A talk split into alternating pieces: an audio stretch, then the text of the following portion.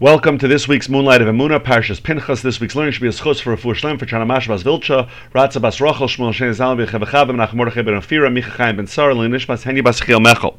So at the end of last week's Parsha, we have this story, this terrible story of this leader of Shevet Shimon, who Chazal say was even maybe the actual Nasi from Parshas Bamidbar that we were introduced to uh, Shalumiel ben Surishadai, who was a tremendous tzaddik, but something obviously went wrong. And here we have this terrible story of this Zimri living with this Midianite princess Cozbi, and Moshe and Aaron are standing around, as at the end of last week's parsha in Pasuk Vav, it says, "V'hine Ishmael Yisrael ba v'yakrav el achives Midyanis." He brought this Midiani woman there, le'ene Moshe, in front of Moshe, in the, uh, before the eyes of Moshe, le'ene kol adas Yisrael, in front of all of Klal Yisrael.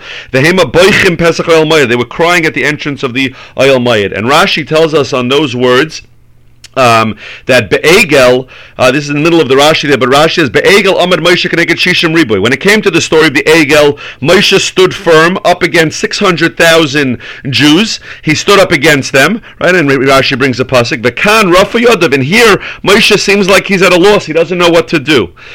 So what's what's the reason for this? Elakadesha Yovi Pinchas V'yitel Es Hashem created this opportunity that Moshe should sort of be frozen.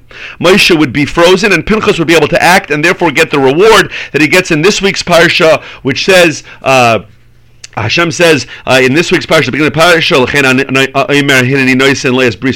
I give him my covenant of peace, and it'll be. He'll get in Gimel. He'll get this uh, for for all of his generations. Bris kunas olam, and we know that Rashi says that Pinchas was not a kohen because he was born before Aaron was appointed as a kohen, and he earned the kahuna, and ultimately he was going to be the kohen gadol. He was the third kohen gadol in Klal Yisrael's history because of this ma'isa. So we have to understand a little bit about, about what that means. But there's a few other questions in this story also. One of the questions that's often asked is it starts off the parsha starts off Pinchas ben Elazar ben Aaron HaKoyin Pinchas the son of Elazar the son of Aaron Heishavis Chamasim Yal Bnei Yisrael. He returned my anger from the Jewish people. And the question is why do we need Pinchas's full uh, yichus here? We know who Pinchas was. Why does it have to say ben Elazar ben Aaron HaKoyin and finally, why is Pinchas given this reward that his children from now on will be Kaihanim? Moshe Rabbeinu, as we just, as Rashi just mentioned at the end of last week's parsha, also saved the Jewish people many times, and we don't see that Moshe gets this kind of this kind of, of reward. As a matter of fact, later in this very week's parsha, in Perikov Zayin, Pasuk Yud Aleph, it says, "Vayidaber Moshe uh, Zayin." I'm sorry, not Yud Aleph, Tezvav, Pasuk Tezvav. Vayidaber Moshe Hashem Lemar. Hashem Moshe says to Hashem, "Yifkar Hashem lekei ruchos. May Hashem, God of the spirits, the basar of all flesh, uh, uh, uh ish ala edo, appoint somebody to replace me." Moshe realizes that his life is coming to a close, and he asks Hashem to appoint somebody.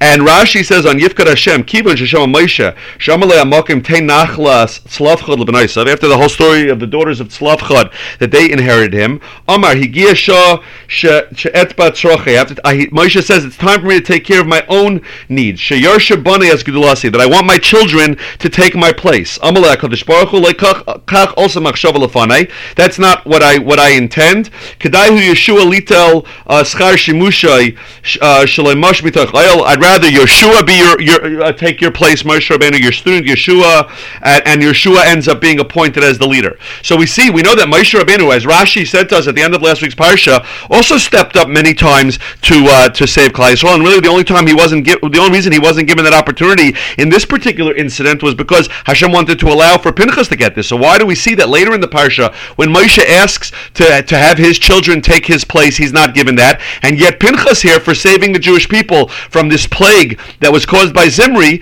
he's given an eternal covenant for his children that they'll always be kahanim, and Moshe Rabbeinu is not given that his eh, given the the reward that his position is given to his children. So we have to understand these three ideas. So I saw beautiful ideas from the Lubavitcher Rebbe that I think all tie together.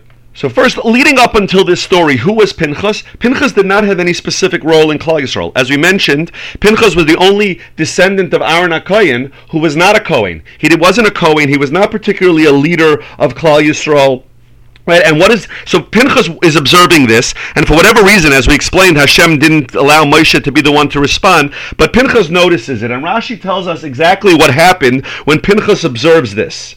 Rashi, right after the Rashi that we quoted before from last week's parsha, at the end of the parsha in Pasuk Zion says, "Vayar Pinchas, Pinchas saw Ra Meiser v'Niska halacha." Pinchas saw this story and he remembered the halacha. Amalei Moshe. So he says to Moshe, "Mikublani mimcho." We learned from you habayil aramis kanoim by that if a, a, Jewish man is living in, in, in sin with a non-Jewish woman, especially in this kind of a case where it's a public desecration of God's name, so you're supposed you're you're, you're, you're supposed to kill him. So Amalei. So Moshe says to him, "Karaina de igrasa Pervanka, which literally means um, let the one who reads the letter be the agent to carry it out. In other words, Moshe was telling Pinchas, you you reminded me of this halacha, you go carry out the kanoim poigim by, which is to, to go kill Zimri. So the first thing we know have to notice about Pinchas is Pinchas was not in a position. He was not in a position of authority. He had no specific reason why he should act more than anybody else. And we know that Chazal tell us that Pinchas risked his life because Zimri was allowed to, to defend himself and would have been allowed to kill Pinchas. Not only that, other people in Shevet Shimon, he had to go through Shevet Shimon. If there's a kanoi chasing somebody, if there's a zealot who's chasing somebody, even if he's even if he's allowed to do what he's about to do, they're allowed to stop him by killing him. So Pinchas put his life in danger because any of the members of Shevet Shimon would have and could have killed him, but for the nace that Hashem made, could have killed him to stop him. So so Pinchas is standing here. He sees the leaders of Klal Yisrael. His father's there. His great his his great uncle Moshe is there. All the other uh, leaders of Klal Yisrael are there. Pinchas at this point is a regular Jew, and yet he steps up, tells reminds Moshe of the halacha, and then takes the spear and goes to, to kill to kill Zimri. What, what what do we see from Pinchas? What kind of a person was Pinchas? Pinchas teaches us that we can't always wait for others to act. People like to sit back and say, "Oh, you know, there are rabbanim, there are leaders in Klal Yisrael. Let them fix the problem." Pinchas is teaching us, and this is why it's so important, and Hashem makes such a big deal about it, and we and we name a parsha to Pinchas, and he's given this eternal covenant. Pinchas is teaching us that we that a Jew has to act. When you see something that requires action, and that may be you notice that there's a problem in Klal Yisrael, that there's certain people who are getting lost, and you have to start an organization to help them or it may be some other way to help somebody. We can't sit back and say, "Oh, let the leaders of Klal Yisrael uh, step up." Why do I? I'm just a simple Jew. Why do I have to get involved? And it doesn't necessarily have to be such a big action. Sometimes we notice something in our own shul, in our own house, in our own family that something something needs to be addressed, needs to be corrected. And it's not okay to sit back and say, "Oh, somebody else will do it." Ah, there are bigger people than me around. Pinchas could have easily sat back and said, "Oh, Moshe standing right here. My father Elazar the Kohen Gadol standing right here. Why do I have to act?" Pinchas understood that there's a time when a Jew notices something, and it could be, as Rashi explained, that it was specifically given for Pinchas to act here. Hashem specifically took away the ability of Moshe and Elazar to act because this was designed for Pinchas. Pinchas was the most suited to address this situation. We have that in our lives all the time. There are situations when we when we are in a, unique position to act. It could be just noticing something in our children, helping our children out, helping a neighbor out, helping a friend out. That we are uniquely Hashem orchestrated things so we are uniquely positioned to be the one to help. And we don't have the luxury of sitting back and saying,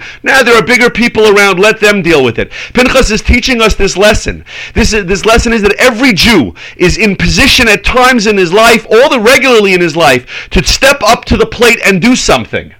And as we know and we discuss here very often, that what, what our mission, each individual's mission in life, nobody else can do that. So it's very possible and it's very probable that when we notice something, when we see something, and we have a certain sensitivity to it, even though we see people around us who are greater that we think might be more suited, Hashem is showing us something. You are meant to act in this situation. And that's why the Torah, we asked the other question, why does the parsha start off with telling us who Pinchas was? Pinchas ben Elazar, ben Aaron, Akoyin, Heshev Chamasi. That Hashem is saying he was the son of Elazar, the son of Aaron. That because Pinchas was sensitive, was sensitive to this, uh, to this Midah that he inherited from his father and his and his grandfather. We know that Aaron HaKohen was the Oyev Shalom, of Shalom.